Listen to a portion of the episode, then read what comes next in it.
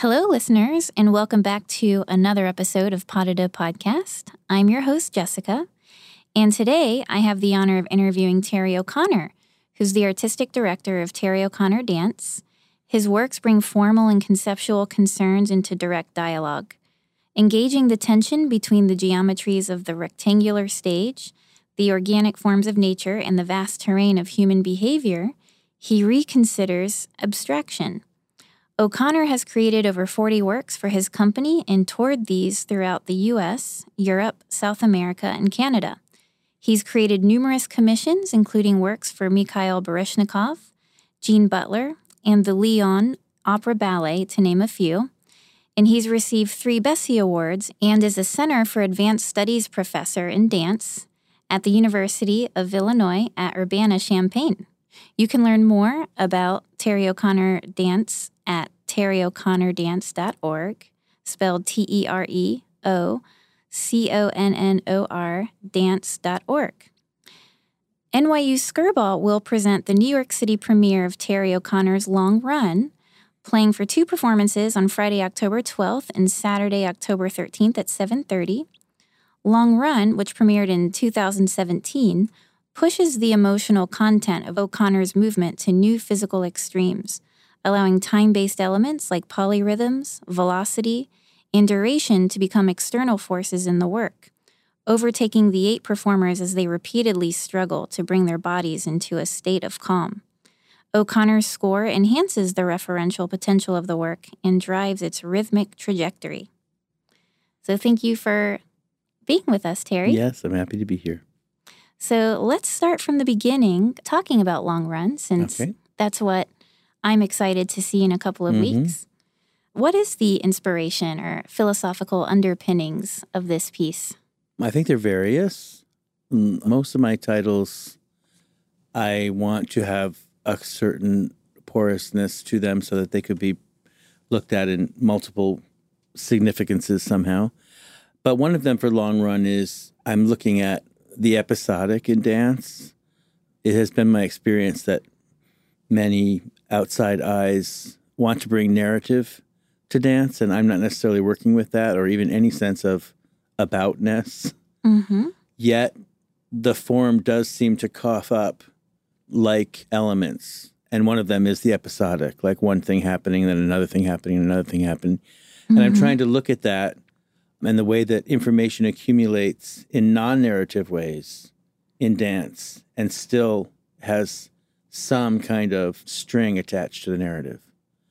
And for me, it's not really about creating a statement about that or setting up a conflict against those two things. I'm interested in narrative. It's just that I've located through working on the material of dance that there is nothing about it that wants to create narrative. It has no denotative capacity. So when I was young and watching dance at the beginning and watching people talk about swans and things, I was like, wouldn't a book do you well for this subject matter better than and also I felt that the image often kind of buried the intensity of the abstraction, which was much more forceful for me. And so I set about at a young age looking for those parts of dance. And I still am working with the materiality of the form. Mm-hmm. Again, just to see what it can do and to set myself outside of that narrative arena somehow. Okay.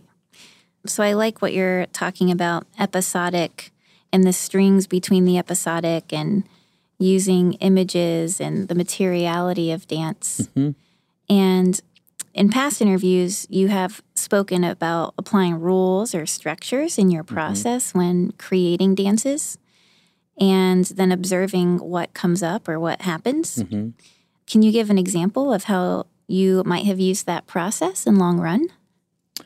Yes, I think in all of my work, I have a fascination with structure, and I'm very committed to the idea that the subterranean information of dance is much more powerful and exerts a pressure on the imagistic aspect of dance. Mm-hmm. And I'm looking to understand really how to work with that and to make it function really forcefully so that most of what you get from a dance is a sensation and it takes you away from the kind of process of nomenclature of calling things things and naming them Mm-hmm.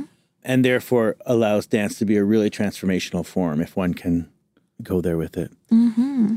In this dance, I was looking at, in particular, kind of one of the ways that language finds itself resituated in dance is the use of grammar and how Mhm. there is a grammar to any phrase that someone is making.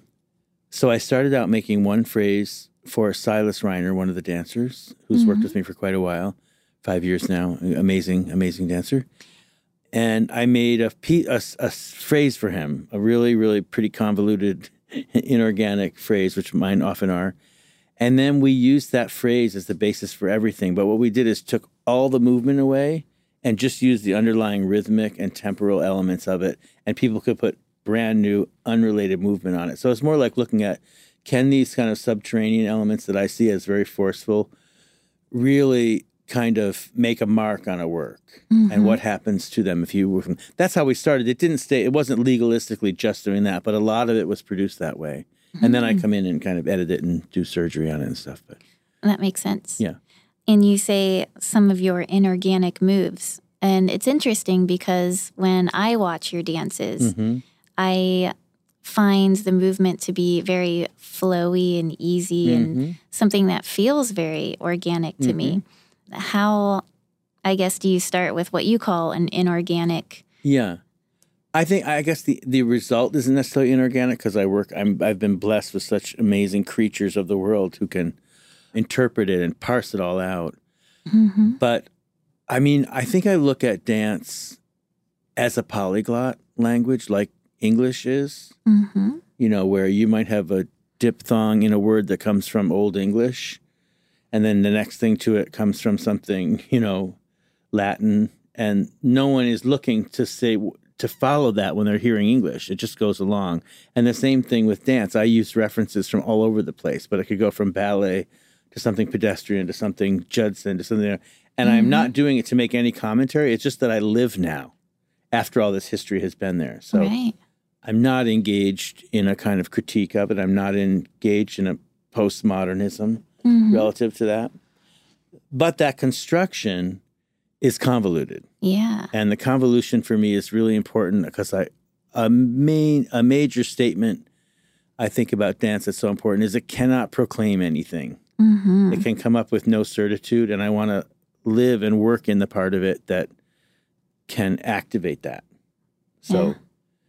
area these areas of construction that have everything coming at you and all of the density and I'm not trying to thin it out, I'm trying to keep the density of it. Then the dancers have to come to terms with that in their bodies. Mm-hmm. And sometimes that's difficult and task related and sometimes it's transcendent, you know. Mm-hmm. And all of the t- everything between that is a kind of drama that's being created. So That's great. Actually, this convoluted construction, as much as it sounds limiting, it actually sounds very freeing to me. uh-huh. yeah. In the sense that you're not limiting yourself whatsoever. You're allowing any influences and Absolutely, yeah, yeah. Mhm. I mean, it's I, I really am. Again, this this came to me over time of you know making dances. I I was, I was very I was 21 when I started dancing because I started dancing in college. I knew absolutely nothing about it, Mhm. and I went to purchase, and we had Jacques d'Amboise was our our dean then, and so we Oh, had wow. the capacity to go see the New York City Ballet all the time, which I did. Mhm. And suddenly I was just having all this ballet put onto my body. I didn't have no idea what it was. I historically knew what it was. And I knew that, you know, if, you know, especially now since there's been all this study of post-colonialism, what, what has been wrought and the injustices that live behind it. But at the same time, I was looking at like, well, if you grab your glute, your leg will go up to the back. And it could be called an arabesque or it could be called anatomy and anything in between. So I started to look at things in that way in no way to disallow for the kind of po- politics of forms because those are really included in my work. I problematize those in my work, but I don't want to foreground them. Mm-hmm. That's interesting. So, problematizing the politics of form. hmm Can you give an example Sure. of how maybe you've done that with long run? Uh, with long run, I mean, it's it's it's more kind of embedded in the the way that I work now that than directly applied. But Mm-hmm. you move in and out of modalities that may or may not fit your body and your experience. Mm-hmm. So sometimes some of those there's some dancers in this group and all the groups I've used that are very well versed at ballet and some who aren't, but they all do it. Mm-hmm. So it's a matter of saying, like, everyone has seen that beautiful dress that was advertised at Banana Republic. Some people try it on and they look ghastly, and some people don't, but it's how they deal with it. So it's the same thing with ballet, for example. Mm-hmm. You know, a straightened leg, and it's everything comes up in all of these little modes, or things that are very far from you that you don't even know how to make a kind of a qualitative critique of them but you still are engaging with, with your body. They have to embody that reaction somehow. Mm-hmm. In this dance, I think there's some places where, you know, the individual dancers really kind of get pressed into vision. For example, we one of the things we, we worked with a big phrase where I was making some big convoluted constellation of things that were all interrelated and then I just took that apart and started using little pieces of it and Lee Searle and Emma Judkins. One of the things I worked with them on was like bringing it down, bringing it down to like a marked stage. So it was like a like a whispering of the same movement that had been quite bombastic before, Mm-hmm. and they kept reducing it down, reducing that down, and then it became this really little kind of like a whispered thing that started to really show up the individual aspects of their bodies, and suddenly their personalities really came out. I don't think I could have gotten there directly. We had to go through this really circuitous route to get there that was based on working with the material of dance and letting it lead you somewhere. And that's where it got you. And that happens a lot where Mm-hmm. you go through some big thing you think you're working on, but the result of it isn't what you started to do. It's something else over and over again. Yeah. But it keeps all the layers of the experience of getting there. I really love that. I love that you work with movement phrases in various ways to problematize it. Mm-hmm. But I also really love that you're working with different techniques with dancers who are from different technical backgrounds. Yeah, very much so. I, I I'm interested in the you know, there's so many amazing dancers. We had an audition for this piece and you know, like three hundred people tried out for we we had to reduce it down to 100 and these amazing people came really amazing people and somehow you just have to come down to who it is who has a certain kind of dimensionality to them in the way that they receive the information that probably is going to be the best person. And then i ended up i ended up i mean we i, I love these people. We have a great time and they really work very assiduously at all the difficult kind of multi-layered aspects of what we're doing. Hmm And I have to say, you are so adept at pulling out everyone's unique personality. Everyone on stage in your pieces, Mhm.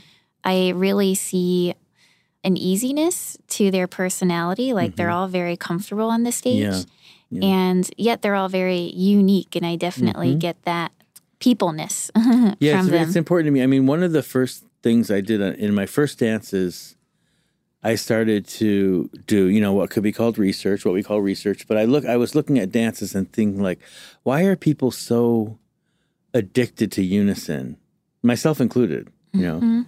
and i started to really try to research it and say like what is this? And let me like really go at this and see. And one of the things that came out of it is that it does replicate language in so much as we can all have a common language but we individuate through grammar and inflection and these other things that kind of take the language into our own realm each person's own realm. And it's the mm-hmm. same thing that i started to do with unison was let the unison kind of get a little bit shaggy although it's all it's very hard to keep together and stuff because they're very difficult the phrases.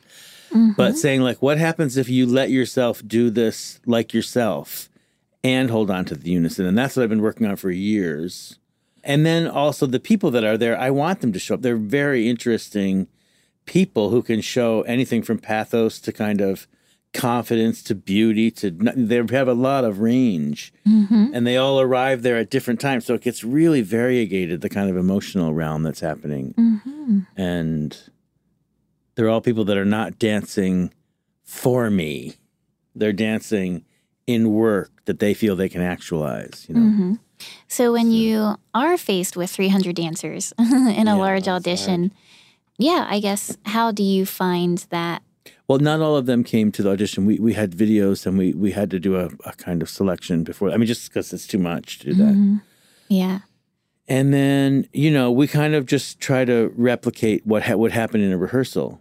especially some of the more kind of, you know, anomalous things that happen when I say like, well, let's curve down this Mm-hmm. street, you know, of Right. like, tr- I'd like you to make a sister of that phrase or Right. something like that, where you kind of use poetics. And some people's eyes drop out of their head, and other people are like, got it. And they go. And so you feel you can speak a language that would be um, useful with those people somehow. Yeah. And you spoke a little bit about the emotional range. Mm-hmm. How do you use emotion in your work? And I guess how do you get the dancers to work in that realm as well? Well, I think some of it would be kind of the same way that a director and an actor would work. Mm-hmm. But another way that I'm working, I think the real writing and the real voice of dance, and definitely my dances, is rhythm. And I think a lot of times the structure of what happens rhythmically in my dances carries an emotionality um, that you go from something that is maybe polyrhythmic in many ways, and then it kind of stays in conflict for a while and then mm-hmm. finds a, a resolve or doesn't. Mm. It just exits that Yeah. this is the kind of replication somehow of the way that thought and rumination occur. They're not well behaved. If you just think about the last half hour of what you thought, it's not going to be able to be written down like a play. Yeah. It's very, very kind of capricious. Absolutely. And I try to bring those things to the fore to kind of say, this is what we're really like. We don't, the structures that we make are not neat. And even the dramatic structures that we make are just a way for us to re experience pain, probably in a cathartic way.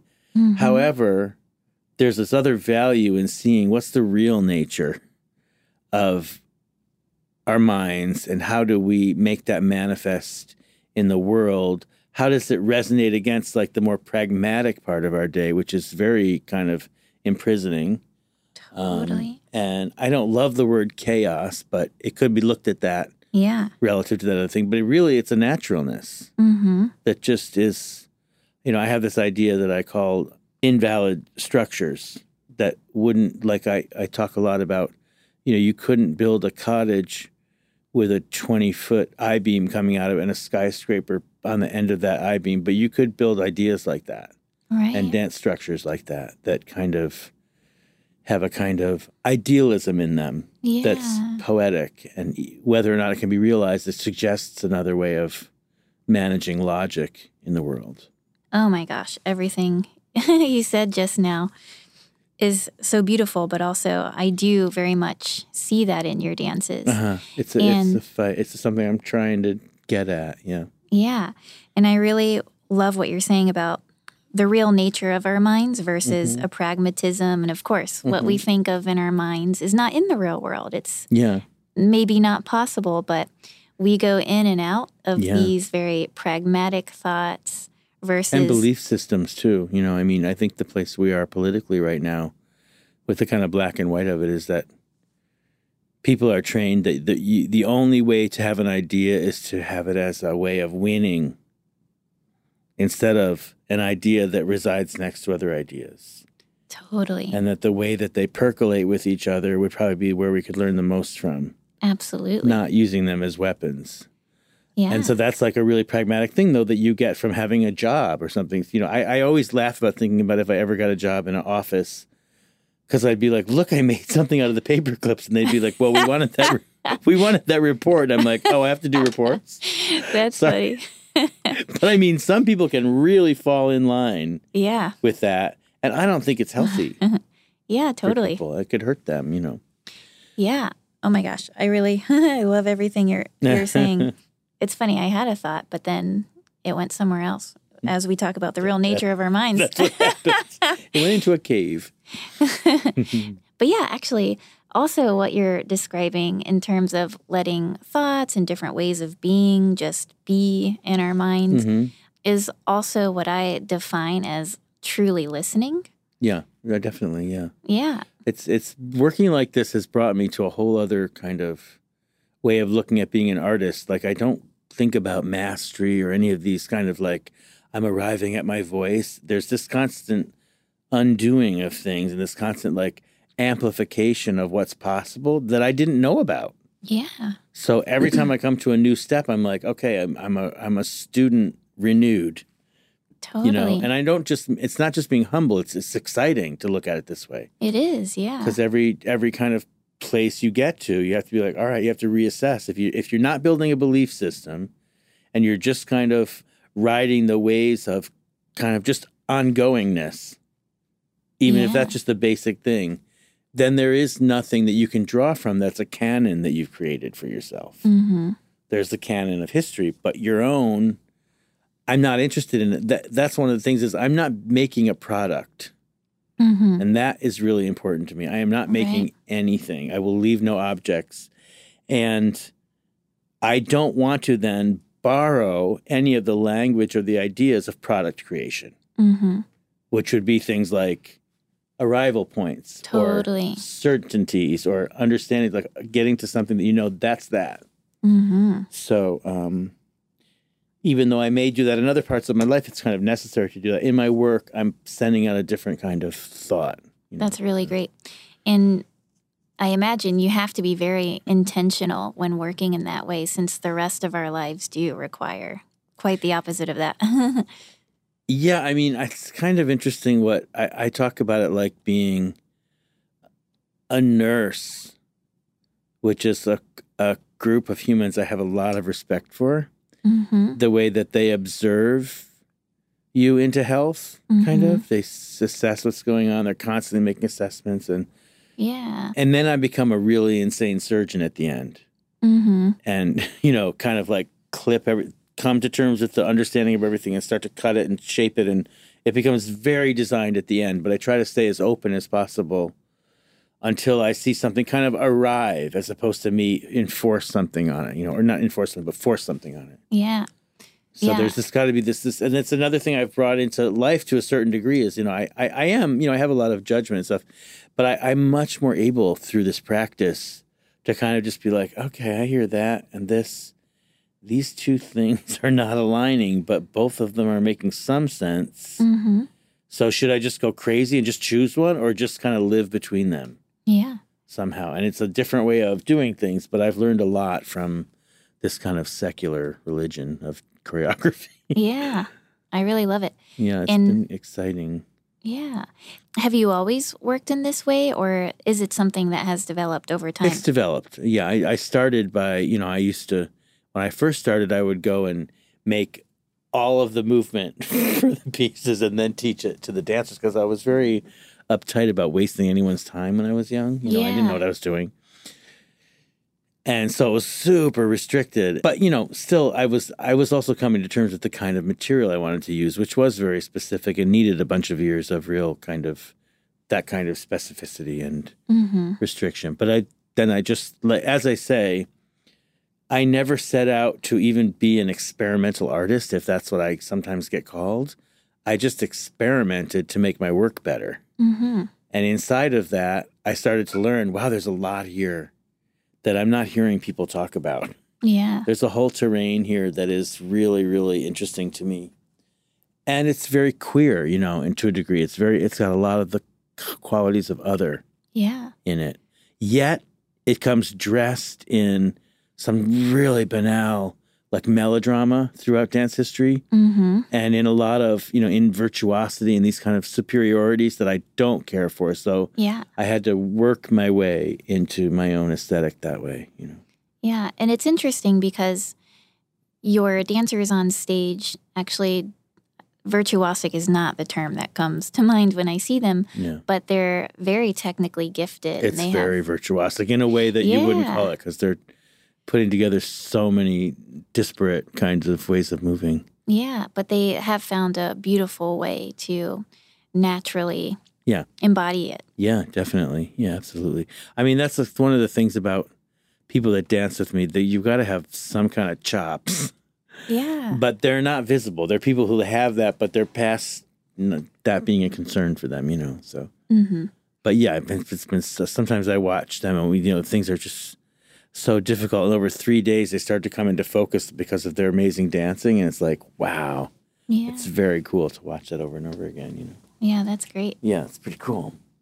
I imagine too, with the different techniques that your dancers are coming from, it seems like you might be looking for a dancer who shares your philosophy somewhat and is really open to the unknown. Mhm. And I know that in our pragmatic lives, we can somewhat get caught up in sort of like a a nervousness or anxiety mm-hmm. about, you know, what mm-hmm. is the product or what will this look mm-hmm. like? And so I imagine you're also looking for sort of this mindset where people are okay not knowing, perhaps through the process. Yeah, I mean, probably have to ask them, but you know, a lot of times, no, I think it is the culture of the room. Is I say, you know, I'm looking for something with you. I don't. It's not like I have a secret that I'm parsing out and not telling you. Yeah. You're engaged and look for this too, and also I'll be like, you know, I'll make something that's kind of well behaved according to some kind of criteria that aren't really mine, just so you can go home at night and feel okay. And then I get there the next day and be like, that's not really it. That was just like a kind of congratulatory mode I went through because I'm like, I could be, you know, good at that. Mm-hmm. But it's restricted and there's something else here. And they always are on board with that. They get what I'm talking about because we've really been engaged with talking about like, what are we looking for here, you know? Yeah. And you can feel when things are, you know, derivative somehow or just too crafted according to a canon of some sort, Mhm. which isn't necessarily bad, but it kind of is a bridge. I mean, like a, a stopping place on what is looking more like a journey, you know. Yeah. I throw out a lot of material Yeah. On the way there. You know, like we make a lot and get rid of it. And one of my dancers, Hillary Clark, who's a great friend, and she danced with me years ago. She invented this thing called the um, the funeral, where I'd say like, "You guys, I'm going to cut off this 20 minutes of movement." She'd be like, "Just a minute." And it started with one teardrop, ding, and then you go up in the corner with fake shovels and go like, boom, and build a grave. It's very, very, very funny and used Yeah. to this day by others. So yeah, no, everybody's on board. That's that's uh, you know the kind of people that are there, and even if there's somebody who's a little bit you know more intense about it than others, they're part of like a whole circle of Yeah. people, and it all becomes interesting because of that. And you know, no one's. I I'm really good at hi- not hiring horrible humans. Yeah. I've a history of a lot of great people that Yeah. have graced my work with their presence. You know. and not to sound silly, but you can see that on stage. Everyone has this Yeah. really nice presence. Yeah, yeah. People are want to be there. I mean, I think that's the mm-hmm. thing is that I, I, I really these are all dancers who are artists in their own right. They're not. I think some dancers suffer from a psychology of being an object for someone else, which is is difficult. But I'm trying to choose people who are just like they're an artist. I'm an artist. We have different jobs. Mm-hmm. I'm asking them to really go deeply into a crazy interpretation of abstraction Mm-hmm. for which there is no guidebook. Mm-hmm. And so I can see who's into that and who's not into that. Yeah, yeah. And the people who are are, you know, going to come up with a result that isn't isn't, you know, Yeah. problem a problem of any sort. So I really love the idea too of marking that which we're letting go. like giving it a ceremony of some sort. yeah, yeah, yeah, yeah. Well, it's funny because one of the ideas that I use in my mind all the time because I, I think ephemera is just so overly romanticized in dance. And I try to look at it more like a material I can use. Mm-hmm. So this idea of like, I call it erasure as a form of construction. Like everything that you kind of taken away, even if you're viewing it in a dance and it goes away, it goes into the bin of things you might remember as a viewer and bring forth as you watch the other things. Definitely. So that is a really important area. Mhm. And it's like a warehouse of stuff. Yeah. So even if something doesn't make it into the work, it's going to resonate there somehow as a ghost or as a as a Right. a direction that brought us to another place. And I try to be mindful of uh, steering that somehow, keeping it having a voice. Like, like I call them ghosts. in Yeah. there, you know, like- Oh, that's such a beautiful way of looking at that. And in a way, it becomes one of many lenses. exactly. Yeah. Mm-hmm. Yeah. Yeah. Yeah. That's a definitely.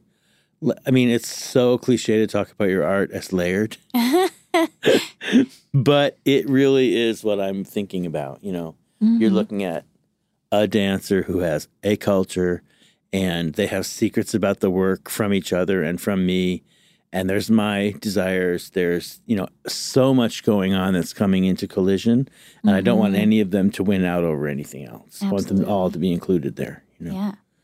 And just even naming or noticing all of the layers is Yeah, in itself yeah. such a grand task. Yeah. and to be, and so sometimes I'll say today, you know, I want to come in and work on just this rhythmic thing or just these things. And I, I say to them, don't let me what I call Edward Scissorhand, which is like make a little crystalline, perfect little thing. But like just stay in the exploration for that day. And you build, you work on that layer, then you've got it, and then you can, you can let it go and it'll become absorbed. But you have to separate them out and do some work on them before you put them back in. So we work a lot, a lot of hours, and everybody's kind of, yeah, just on board for it. It's great. It's, it's exciting when we get to do it. You know. That is great. So yeah. So, we covered actually quite a few questions. You were ready for this. I looked at. So, in your teaching career, Mm-hmm. what courses are you currently teaching at the University of Illinois? And how is this impacting your creative process, if at all? Well, I've been teaching for a long time, always I mean, for next to my practice, and it's really a huge part of it, actually, because for one reason, you know, the things I request of people who are making their work or suggest that they might work on, I kind of have to take those on as well, you know. So if I'm putting out some demanding, difficult way of looking at their work, I, I'm listening to it also, you know. Mm-hmm. And the other thing that's the most important is I don't know. I think young people don't say this. We used to say, "F- "Getting your face cracked," which means someone calling you on what you're doing. It's you know even even not intentionally saying like, "Well, we're in a whole other mode here, dude." From what you're doing, so you might think you're experimenting on something, but we're doing something really different, and you really have to come to terms with that Mm-hmm. you know, and that's happening a lot right now. You know, what people are doing, what they're working on, how they're working, a kind of DIY aesthetic versus a, a more traditional kind of like work, work, work kind of thing. Many, many, many things. And you're like, okay, again, there, there they are. They're there. It's not something that you say like, no, that's wrong. It's something you say, how do I absorb this? Totally. How do I take this? And so it's that's very challenging. Yes, I can imagine. I like it and I'm I'm into it because there's so many. You know, I, I work largely with the grads at school, Mm-hmm. um, and mostly what we do is you know it's a lot of mentoring with them. We have this year I'm doing a class called Contemporary Trends, where we're talking about work that's going on right now. I'm going to have a lot of people speak over Skype, and then they'll write about that and we talk about it. it's a it's great. It's basically talk about dance for a job. Yeah. But I also teach ballet there to the undergrads because I taught ballet for many years and I teach in a way that's maybe might help them bring their own bodies into it as opposed to it being eaten by ballet, you know. Mm-hmm. Um, and I teach composition sometimes for the undergrads, but mostly for the grads also. Oh, great. So, but I've I've been you know doing I've been working at with movement research for a year, like over twenty years, right. and I've had the Melt workshop every year, and it's a big part of it. I really like being in conversation with people who are also figuring that out, and people who look at you with furrowed brow, saying like, "What are you saying?" And then I have to be like, "What am I saying?" you know, sometimes. So Yeah. But I can imagine it seems like you have such a great strength in that listening and seeing various layers and just even being able to observe but then communicate what you're observing, I'm sure has such a great benefit for many. I hope so. I mean, I feel like I've learned a lot about seeing dances. Like I can see a structure in a dance and come out and say what it is, kind of, because I really just am looking for that in my own work. Mm-hmm. And I think that's a really important thing. Like, how is the structure that it goes from fast to slow to interruptive to sliding? What's that saying? Yeah. And are you able to see that? You know, Right. Are you and aware? could you manage that? Could you direct that in any way? You know, mm-hmm. so trying to help people just see, you know, because as I say, most of the structures that people come up with in works, unless they're following musical forms, which has been, you know, what dance does a lot, but people who are in other realms with it, there's going to be very, very singular the structures that they come up with, and there might not be a kind of schooling for that. So you have to come to terms with the the the governing principles behind it somehow. So I'm trying to activate people's attention to that, you know, Right. so they don't fall into default settings. Absolutely. I am curious, since you are teaching a course on Mm-hmm. trends, contemporary trends, what might be some that have risen to the top recently or what may have been more in conversation? I think the things that are in conversation, the huge one is race. Mm-hmm. You know, it's very important. And there's things like Afro- Afrofuturism and other kind of forms that I'm going to have people come and talk about, you know, because I'm not well versed in those, but I think they're really, you know, they have a strong effect on what people are thinking about now. Absolutely. And the attendant kind of authors with that subject matter who people are reading, very exciting stuff. Yeah. You know, gender, Mhm. gender is really, really, really big. And I think the the kind of expression of gender nonconformity has definitely got cousins inside of the openness of dance. Mhm. And I'm looking at a couple of kind of people who are working in queer contexts and really pushing that. Ryan Kelly and Brennan Gerard, who have really are doing some really new kind of work on that. Wow. And then other people like Sarah Michelson, who is Yeah. just someone who has pushed so deeply into her imagination that she's coming out with like forms, Jurassic forms of the future or something. You know, she's really amazing. Sarah yeah. and I'm going to have her talk about what her journey's been like because it's so brilliant. So those are kind of things, and and, and it'll be there'll be a bunch of people whose work might align with those areas, but I'm trying to get people to come and I mean just to Skype in and talk about them, so I don't have to take on a fake knowledge about that. Totally. You know. Yeah. So yeah, it's going to be exciting. I'm excited about that course. Yeah, that is exciting. Yeah, and there's Yeah. cool people in the class too. I mean, the grad students. So Yeah, I want to take the be, course. a good, it'll be a good. It's a good. It's, the discussions are great. They're really Yeah. good. They're exciting. yeah, and those are definitely very relevant themes that a lot of artists are. Yeah, it's very present. And that's that's the thing. I you know, like I was saying before, like certain things are just knocking at the door, and you've got to let them into the studio. You know, they've got to be there. You know, Absolutely. whether you're making a statement about them or something, yeah, which I'm not, but they're definitely engines for the work always. You know, so Absolutely. And I think for me, this is what I love about performance and contemporary performance today mhm. is it has the ability and power to deal with all of these things Yeah. simultaneously yeah, yeah, I think so too. in a way that other art forms are a bit more limited with. Could be. Yeah, I Yeah. think so. Yeah. I mean, I don't want to make such a strong statement. No, I well, I mean, just by the nature of what's available, you know, like Mhm. if you have if you're writing something and you're doing you're you're proposing a thesis you kind of have to prove it right. and right there is kind of like different from showing a kind of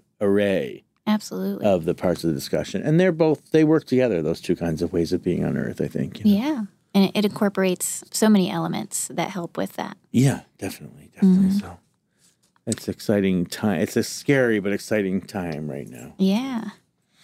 So you've talked a bit about how you are influenced by so much of the dance canon before Mhm. you and currently, which I really appreciate. And I love that you don't limit yourself.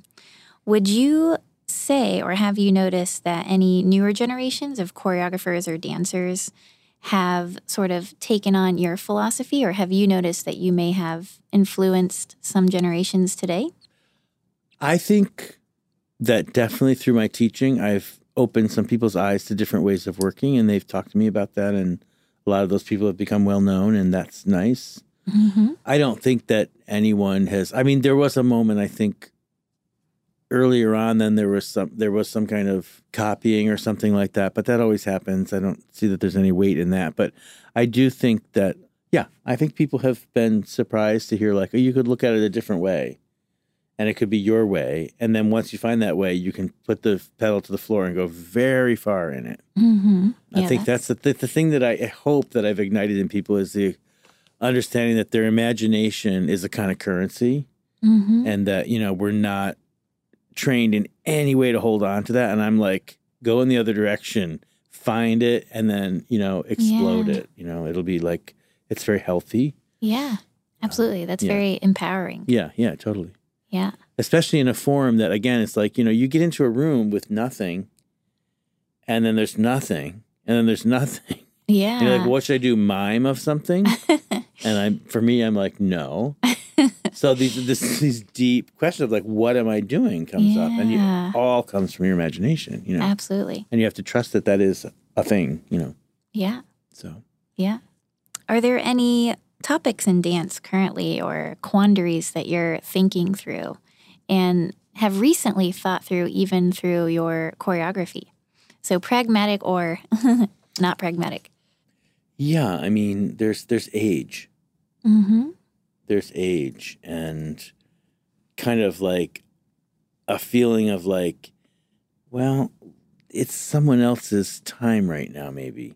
Mm. Younger people should be coming up and doing this thing and feeling and feeling and then at the same time feeling this thing like, should I change my work so it's more aligned with what's going on? That is not what I'm gonna do. But questions like that come up. Yeah, you are what's going on. Well, I don't know about that, but I mean, I think that people, there are older artists who do they they swerve somewhere, and I feel like, why are you doing that? You know, even if you, Mm. even if you've been going down a road and going back to the idea of problematizing. Mm-hmm. I mean, I like thinking that I have my whole history dragging behind me on ropes with dirty bags, and that everything I do, it's still there, and I'm running up a hill, and it's difficult, and it's it's it's um kind of uh, ample because of that. Mm-hmm. You know, the idea, for me, the idea that avant garde means that you reject history as a kind of heroism is one of the banalities of the 20th century. Instead of thinking, what you're just another thing that's going on. Yeah. You know, it doesn't, this, this is finished and this is what's going on. Mm-hmm. It's a kind of like a self professed heroism that I think is really, has been a huge waste of time. So if you don't believe in that, what are your choices at this age, you know? Right. So it's interesting. And I think about formalism. I think about, you know, all things going on. I probably think about it like too much. And usually when I start making a work, it just generates what I do. And I'm in the room, I stop thinking about it. okay. But in the time off, I, I'm, I'm it's just moving my mind around in a lot of ways, you know, to see what I do. So And um, when you say formalism, do you mean the way in which you are, using formal movement, or Well, I mean, I just guess I guess it just means like even s- still arranging things on stage. You Mhm. know, Oh, definitely. When you're doing Um, the actual editing. yeah, everything. Yeah. What I'm doing, it's very you know, it's very artisanal. What I do. At the same time, I might have these ideas, but it's ultimately I'm doing that, Mhm. and I really am committed to artifice as a really strong kind of point of view. I'm not making realism. That's not what I'm doing. Right. People who think they are are also not. Yeah. Um, Anything on a stage. yeah, anything on stage. Yeah, in general, I mean that's that's clear. But hmm I, yeah, I- I think what am I doing? What am I doing here? What am I doing? And it's really different now that I can't dance as much. I mean, I still do some dancing, and I was up until recently, but now it's a little harder for me because of like hip operations and stuff like that. hmm That's very different because a lot of my thinking choreographically used to come through like a ruminative practice of dancing hmm that I would go from one movement to a next. And I start to see like, well, I keep going from something that's bound to something that's free or whatever the system Mhm. was. And the system then I could grow into thinking about larger ideas. And I always went from movement to idea. I never was in a mode of translation with dance, of saying like, I'm going to translate this idea into a dance. hmm No, no, no, yeah, thank yeah. you. Um, and also with music, I never worked with a piece of music. I, I make the dances in silence. Okay. And for this one, I created the score of this All dance right. myself. At what point do you introduce the music? Late, hmm because I feel like I'm composing something by making the piece. And I've had the great, great gift of working with James Baker for almost my whole life, who's my uh, composer. And we went to college together, and he's like, you know, he's a he's a percussionist for the New York City Ballet Orchestra. He's a conductor for like new music ensembles and also Baroque ensembles. He means he's a huge, vast musical genius Yeah. and friend. And he's made all the work, all the music for all my works, and it's incredible. Oh, we have a way of working at the end that gets really intense for like three weeks, and I'm there for a lot of it. And we're just like, no, it's it's it's really an interesting, beautiful process. It's, that is one of the best things that's happened to me on earth, meeting this guy and the way we've worked. oh, great. And this one, this piece, I just wanted to kind of do one myself because I wanted to see if I could lead the referential world because basically music is mostly a reference maker in dance. hmm I rarely use it as a kind of regular beat that people dance to or Right. anything. Which is interesting because you do work with rhythmic structure. Absolutely. Which, which also makes sense why you make the piece in silence. Yeah. I mean, the thing about rhythmic structures is that they refer to dancing as one element of dance. And sometimes it's movement or thought. But sometimes I want to bring that to the fore that this is dancing that's included in dance. And sometimes I want to let that fall apart and just let there be, you know, atmosphere or, you know, an energetic kind of realm. Mm-hmm. So it's not, but but still, we have to go through this process of to what degree does the music enhance or become embattled with, or, um, you know, kind of cause a referential division Mm-hmm. between what you're seeing and not. So how does it help or hinder? And there's a whole pathway of tho- that parallel lines between music and dance that we try to figure out. Wow. Yeah, Yeah. I imagine that would be intense. It's very intense. It's Yeah. beautiful. And he's just like, I mean, he can write in any style. he's very brilliant. And then he he engages these people that he plays with, either at the New York City Ballet or something, to just play like a couple of days. They'll play the cello and they make this amazing stuff, and they don't charge us full amount. So I oh. thank them to their years of doing that. Wow. And I just have these amazing musicians playing on the work a lot of times. That's so great. and at the same time it feels like it's inside of a family they're kind of into it it's just it's a really i you know i'm lucky and created this kind of family of collaborators um, that's been very fulfilling and, That's you know, great. you know. And this is maybe a silly question. At what point do you introduce the idea behind costumes?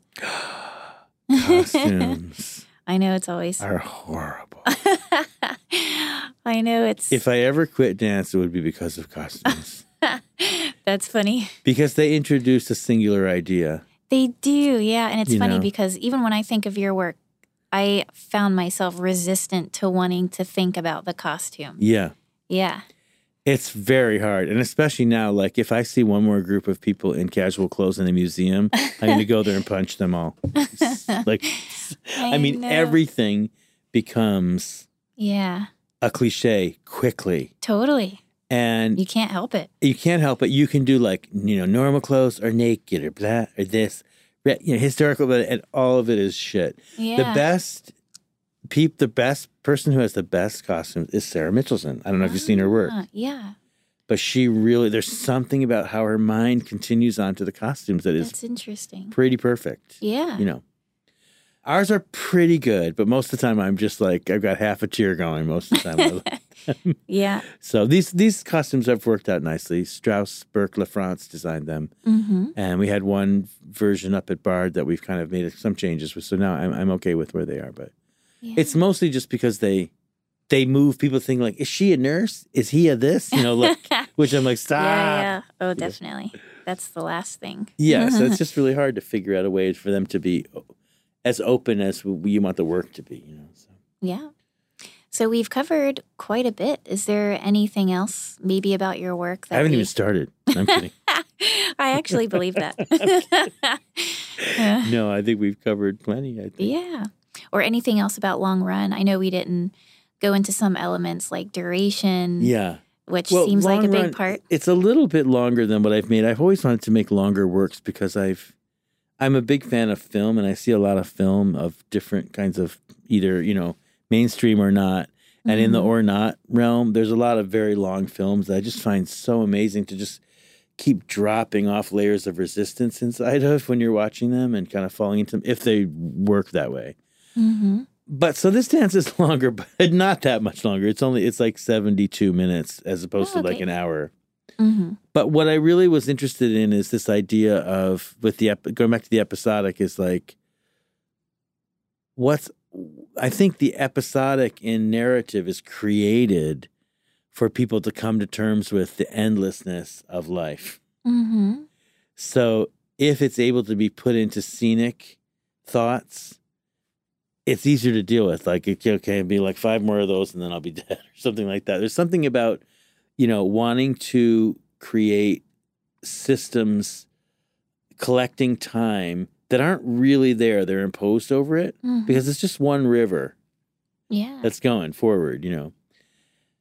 And I'm just interested in what that's doing. So the idea that, you know, people might think the dance is coming to an end or not, or what is that like? The same way, you know, in your life, you might think like, I think I'm over with that thing, but no, I'm not. Here it is again. Or the way that these things kind of recycle or fade away in your mind. So I'm trying to play a little bit with, yeah, with that, with how does the Mhm. the way that a narrative or in a novel would accumulate and Mhm. the kind of very kind of multi-tracked thinking that goes on there, following different things to an end. I want to use the same kind of density in the work Nice. and just consider that thing, not not make any big point about it, but just really engage with that episodic idea somehow. Yeah. Sort of that natural flow of life. Yeah, Mhm. natural for life, or or even like both becoming a victim of it and a and a kind of protester against it at the same time somehow, which we are with most things, I guess. Yeah, exactly. You know. Great. so. Well, thank you so, so much. Yeah, This- thank you. It was good to talk. Yeah, I appreciate the the questions you came up with. They're very helpful. Oh, thank you. And I really love the talk, and I now Thanks. see your work with much more richness. Yeah, I really am looking forward to seeing the piece. Yeah, cool. I look forward to seeing you there.